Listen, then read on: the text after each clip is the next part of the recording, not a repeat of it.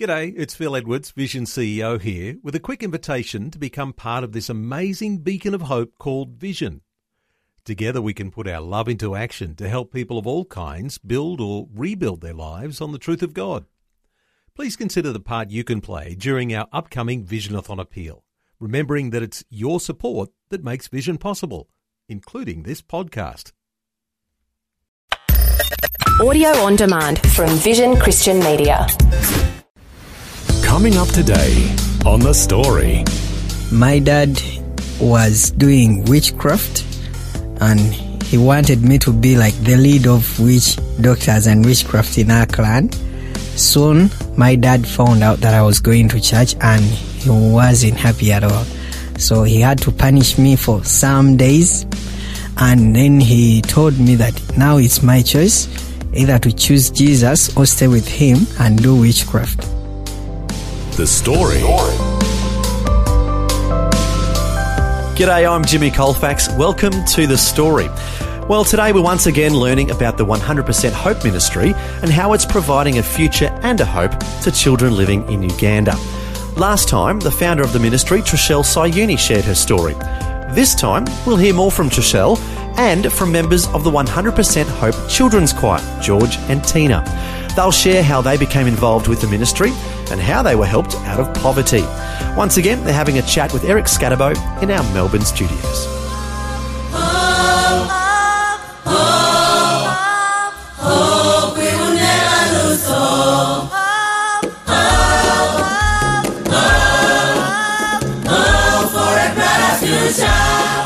Once again, that's the music of the 100% Hope Choir and Trishelle, George, and Tina. Welcome back to the program. Thanks very Thank much. Thank you. G'day, mate.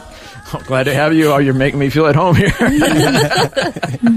so we're going to find out your story, George and Tina, as well. But we have to get back to your story, Trishelle. We ended right when your future husband had asked you to pray about the possibility of a relationship. Is that kind of where we left off? Yeah, that's right. That was the beginning of the love story. So Fred is a Ugandan. Fred's a local Ugandan. Yeah, he was our project manager. And You knew him for years because you worked together on the ministry. Yeah, that's right. So from there, He was the- your bodyguard, we should say that.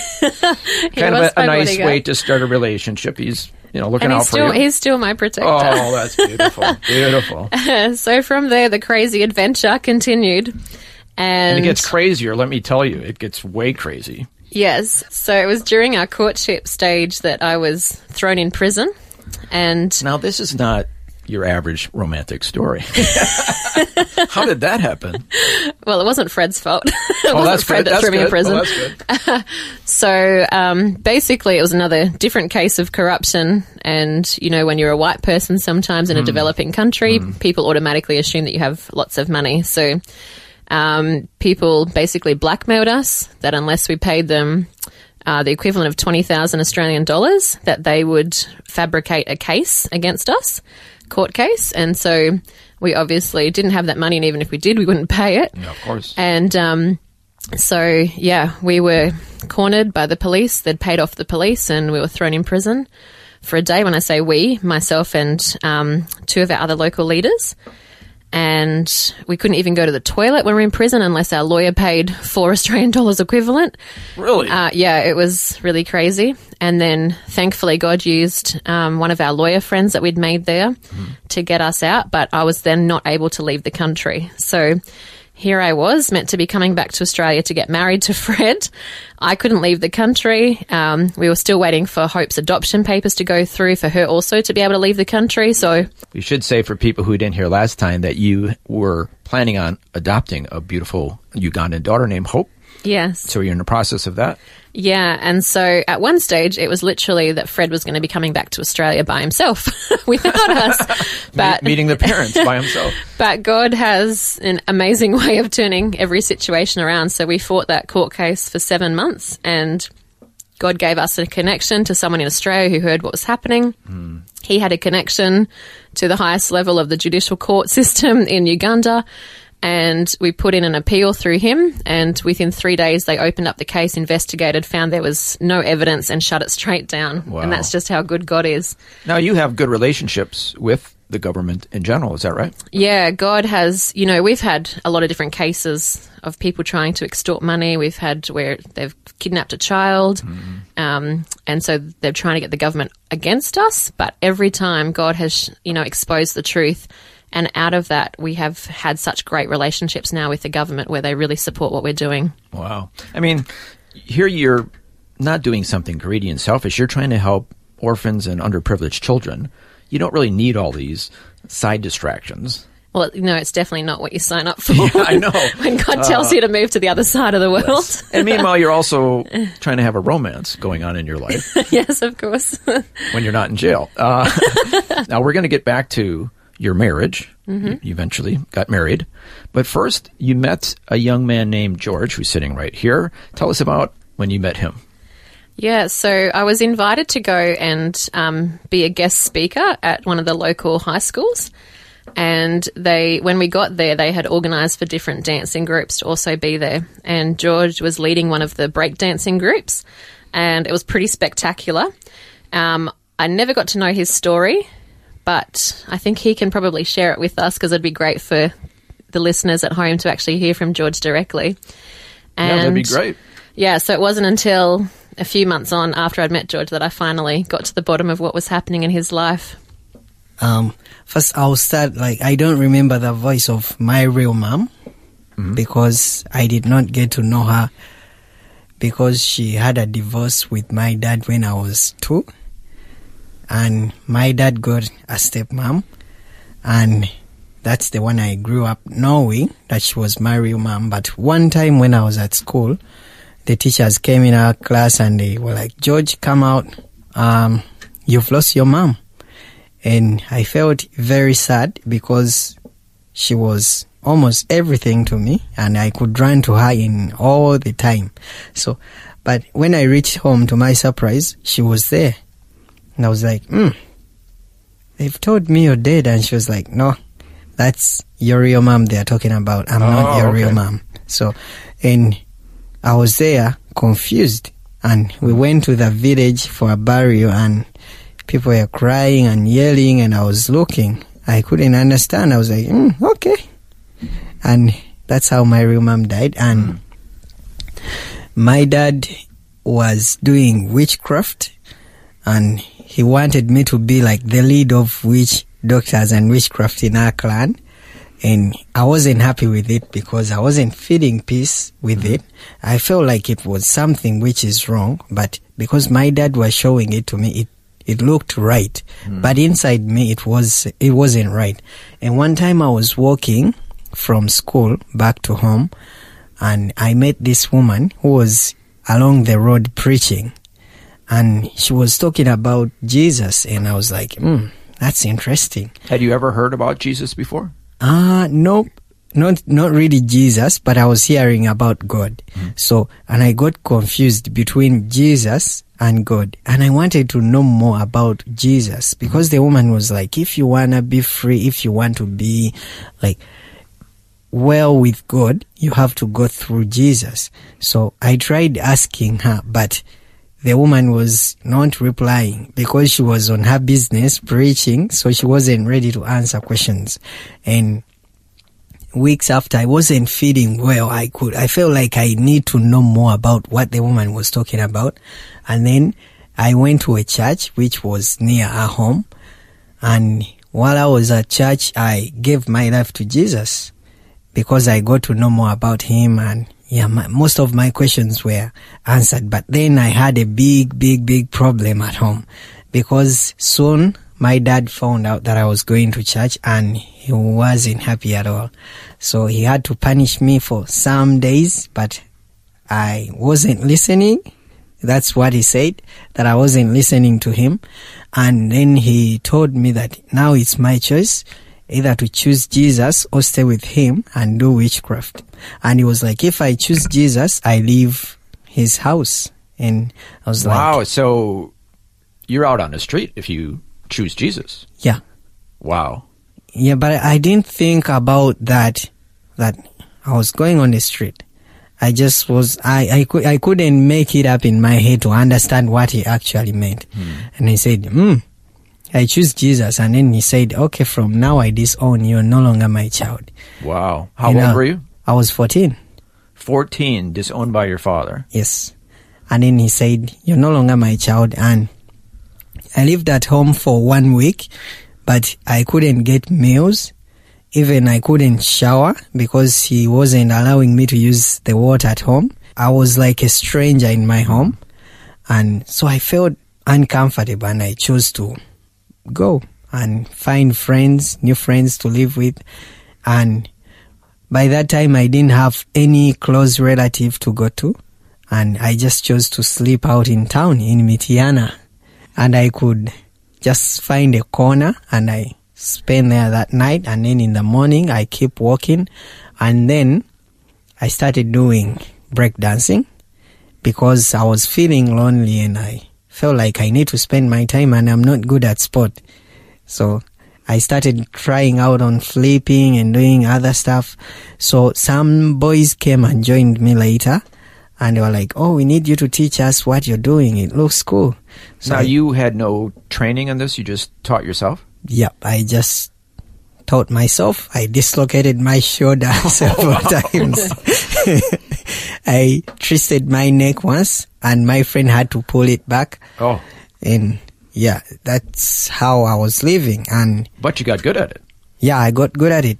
And I started teaching. Uh, up to now, I'm teaching. If you want to learn, I can teach you too. Oh, I, I think I'll take a pass on that one. but I'm, I'm happy to hear this. And then how did you eventually meet Trishelle? Yeah, we went at a high school because my group was getting bigger. And then we were known at church because we could go there, do some break dancing and they give us money and we mm-hmm. could use that in a week. And so they told me it would be good if we go and entertain some high school children. Mm-hmm. Get a little money? Yeah, and I didn't know that I was going to meet Trishelle there, and we went, and to my surprise, there was a white woman, and Apparently, that's not very common there. yeah, yeah, and I was like, I started getting questions into my head, like, what if this lady comes and starts talking to me? How am I going to answer? Because I was afraid. I didn't, I thought I didn't know English and I didn't know how to reply in case she asks anything. That was my fear. I was fearing to make a mistake. And so I didn't even go to say hi to her. After dancing, I just ran out with my, all my group. We just went and we got our money. And one of my friends got a friend from 100% Hope. And he was just learning how to dance. And this boy told him, I want you to come and teach us breakdance. And he said, Oh, oh, trouble, George.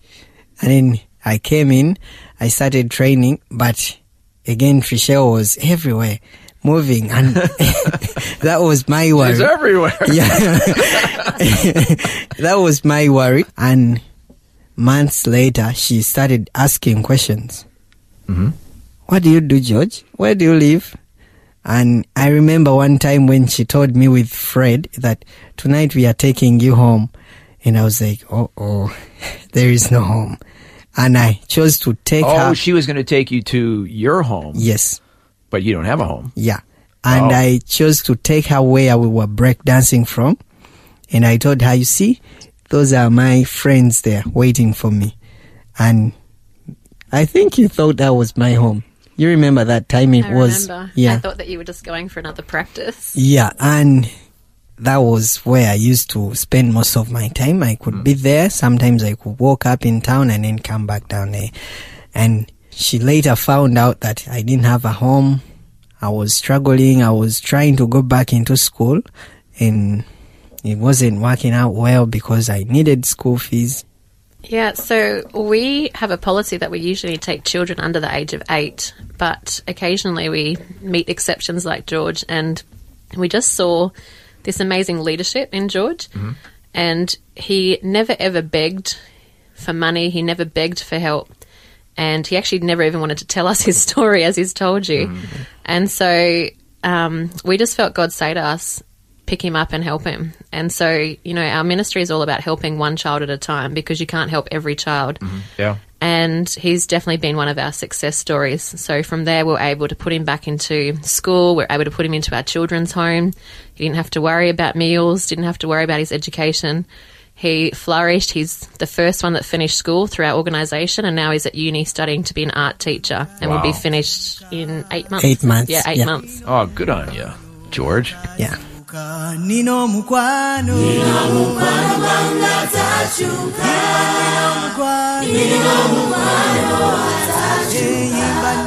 You're listening to The Story.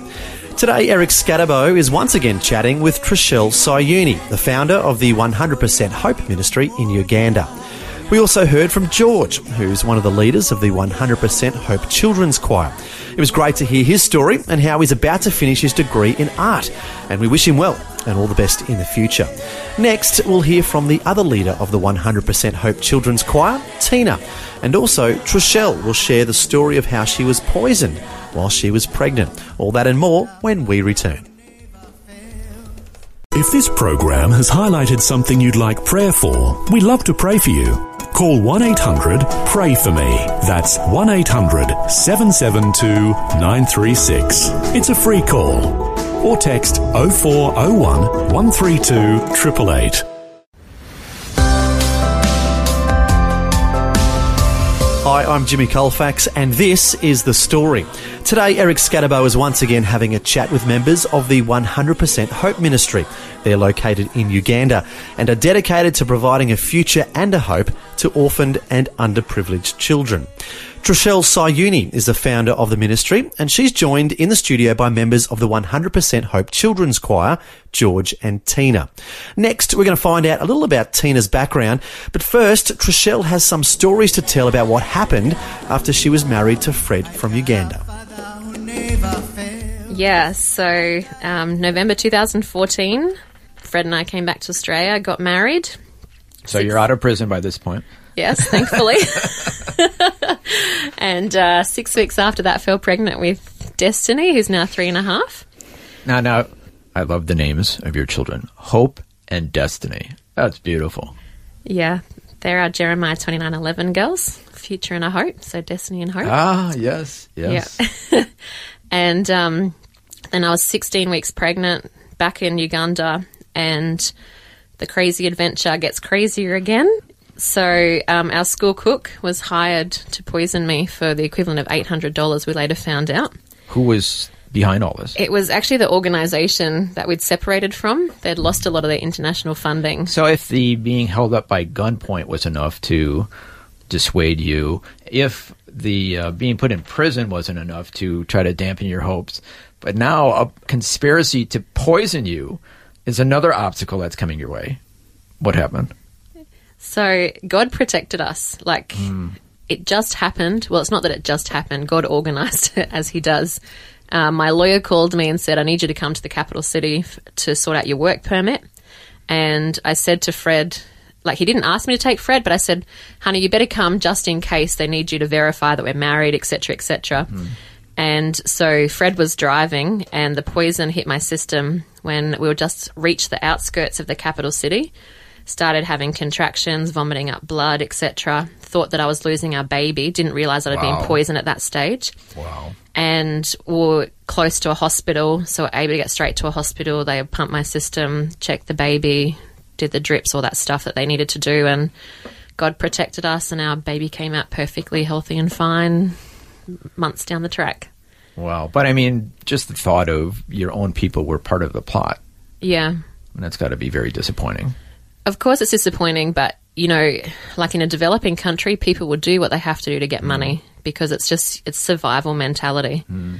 But yeah, some when you're at the end of it, it's difficult. You know, there's so many times where I've wanted just to pack up and come back to Australia, and especially when it has to do with your kids. Oh, yeah. Yeah. But what gets you through it all?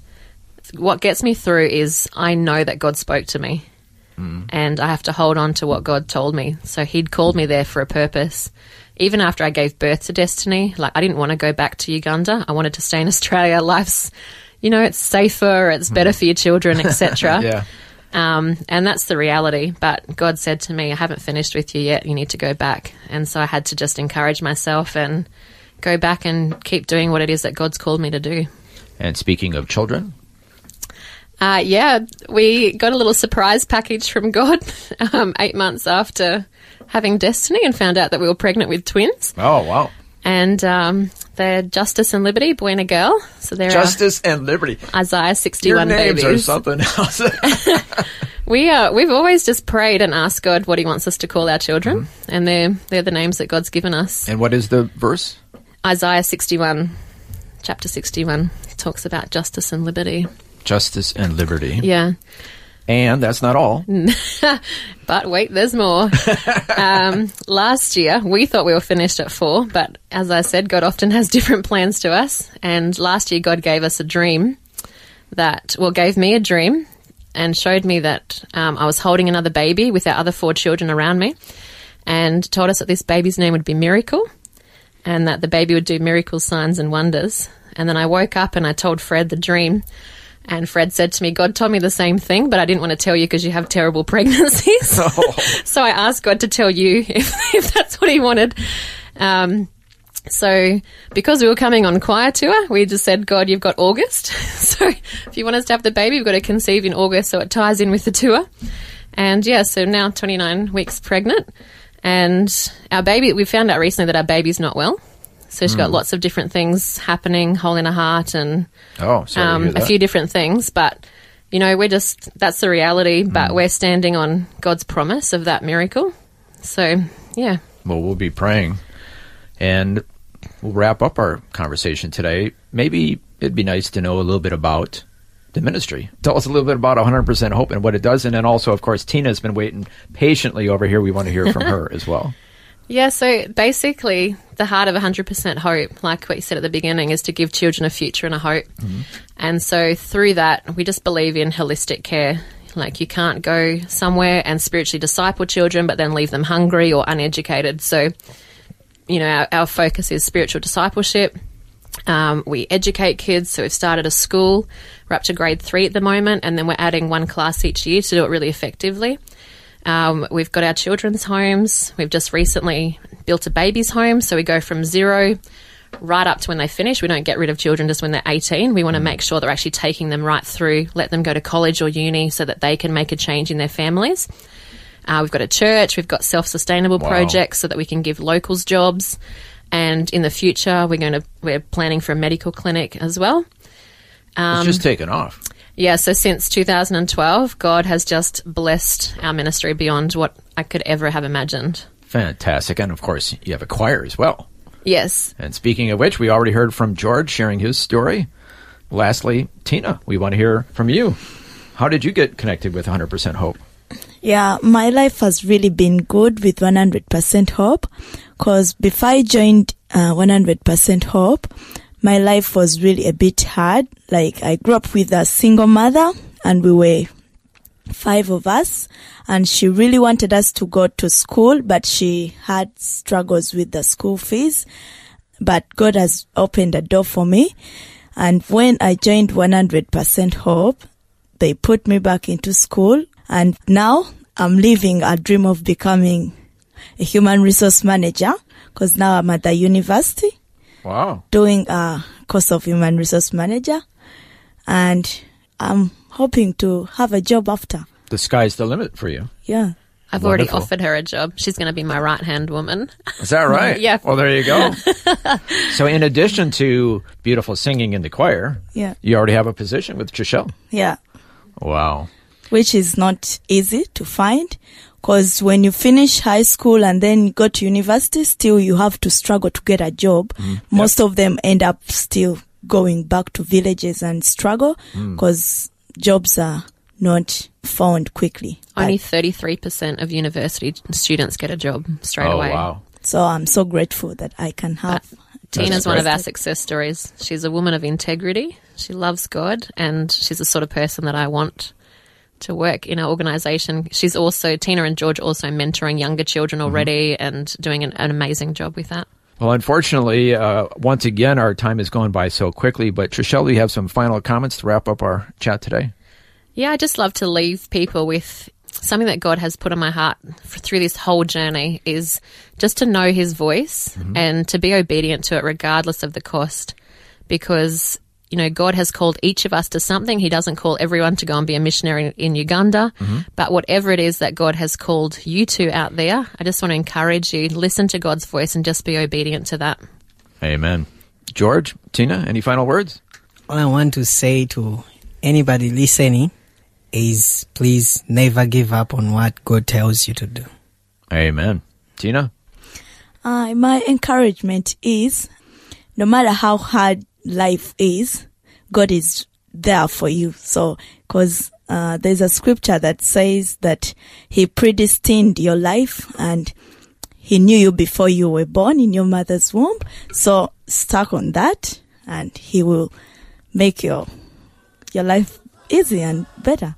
Amen. Now I'm wanting to come visit Uganda. You guys got me all excited. Thank you so much for sharing all your stories.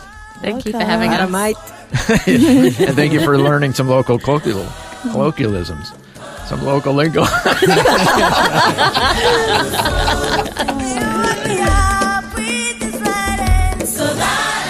Well, that was the conclusion of our two part conversation with Trishelle Sayuuni and George and Tina from the 100% Hope Ministry. They're dedicated to providing a hope and a future to orphaned and underprivileged children in Uganda. An appropriate verse for today, in light of how much the ministry has been growing, is Jeremiah chapter 29, verse 11. For I know the plans I have for you, declares the Lord, plans to prosper you and not to harm you, plans to give you hope and a future. For more information about the ministry, the website is 100-hope.org. That's 100-hope.org. Well, thanks for joining us for more of the 100% Hope story. I'm Jimmy Colefax, encouraging you to share your story with someone today.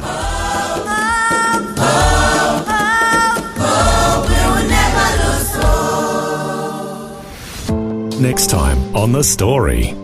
Bruce had seen in a vision a picture of a, of a shop in Broome and he described it to me and when we got there um, we found that shop and it, two years later that, that shop ended up being ours. Um, we were able to get hold of it and it turned it into a travel agency and then we've relocated it now back to Kununurra in the Kimberley and we're running it again ourselves.